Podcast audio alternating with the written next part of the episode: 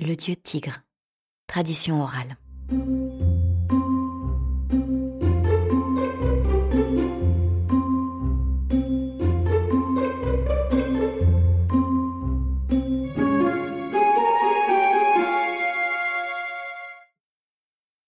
Il faut savoir qu'en Malaisie, souvent, les tigres sont des êtres humains qui prennent la forme de l'animal pour atteindre leur fin.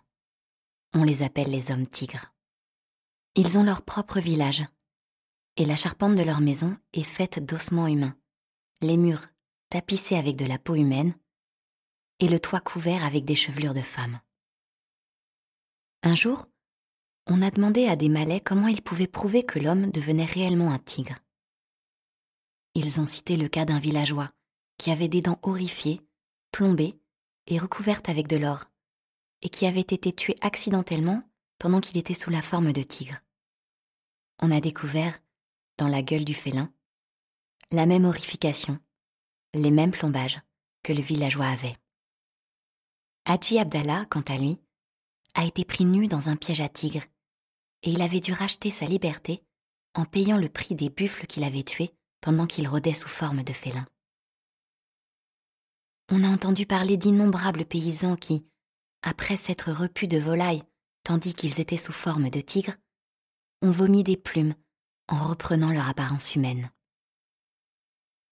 On reconnaît ici la croyance du sorcier qui prend la forme d'un animal, celle du loup-garou. Au pays du Québec, du temps de nos grands-pères, il était beaucoup question de loup-garou étaient aussi changés les mauvais chrétiens qui n'avaient pas fait leur Pâques sept ans durant.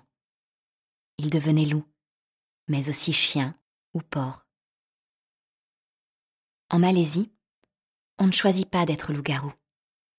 On l'est de naissance ou par contagion. Un enfant le devient en mangeant les restes du riz de son père qui est loup-garou. Tout ce qui a été au contact de la salive d'un loup-garou transmet la contagion.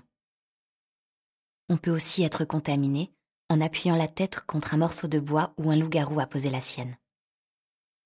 Pendant que le loup-garou dort, son intérieur, son démon quitte son corps et rôde sous la forme d'un tigre, d'un singe ou même d'un crocodile en quête d'une proie.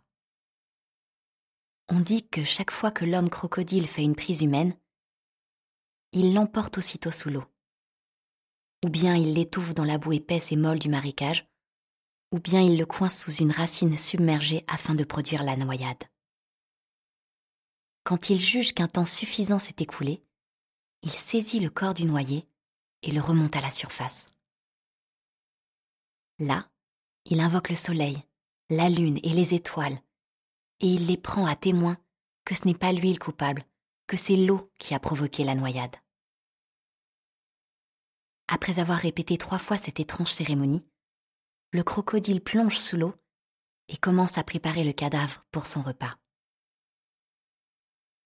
Voici encore une histoire bien surprenante. Une nuit, pendant que son corps matériel était couché dans sa maison pour dormir, un loup-garou est entré chez un voisin et a donné rendez-vous à la femme pour le lendemain. La femme qui dormait n'a rien entendu. Le mari était éveillé, mais il n'a rien fait. Le matin suivant, tous les hommes du village travaillaient ensemble à couvrir une maison. Les femmes étaient ailleurs ou faisaient la cuisine. Après le premier repas, la femme en question, comme attirée irrésistiblement, s'en est allée vers la plantation de tabac où le loup-garou lui avait donné rendez-vous. Le mari l'a suivie et s'est caché. Le loup-garou est arrivé, sous la forme d'un tigre, en même temps que son corps d'homme continuait à travailler sur le toit. Au moment critique, le mari s'est montré et a frappé avec un bâton le loup-garou, qui aussitôt s'est transformé en une feuille d'arbre. Le mari s'en est saisi, l'a enfoncé dans le creux d'un bambou et a bouché les deux bouts. Puis il a réveillé sa femme qui s'était évanouie, et ils sont retournés au village, en emportant le bambou qui contenait le loup-garou. Les hommes travaillaient toujours sur le toit, le mari a alors mis le bambou dans le feu qui servait à faire cuire le riz. Aussitôt, un homme sur le toit s'est mis à crier. Le mari a retiré le bambou du feu. L'homme s'est calmé. Le mari a reconnu l'homme loup-garou. Il a remis le bambou au feu et l'homme sur le toit s'est remis à hurler de douleur. Mais le bambou est resté sur le feu, et quand il a été en flamme, devinez quoi? L'homme loup-garou est tombé du toit, raide mort. Moi, je ne crois pas au loup-garou. Mais si j'avais été dans ce village-là, cette journée-là, sûrement que j'y aurais cru. Un peu. thank you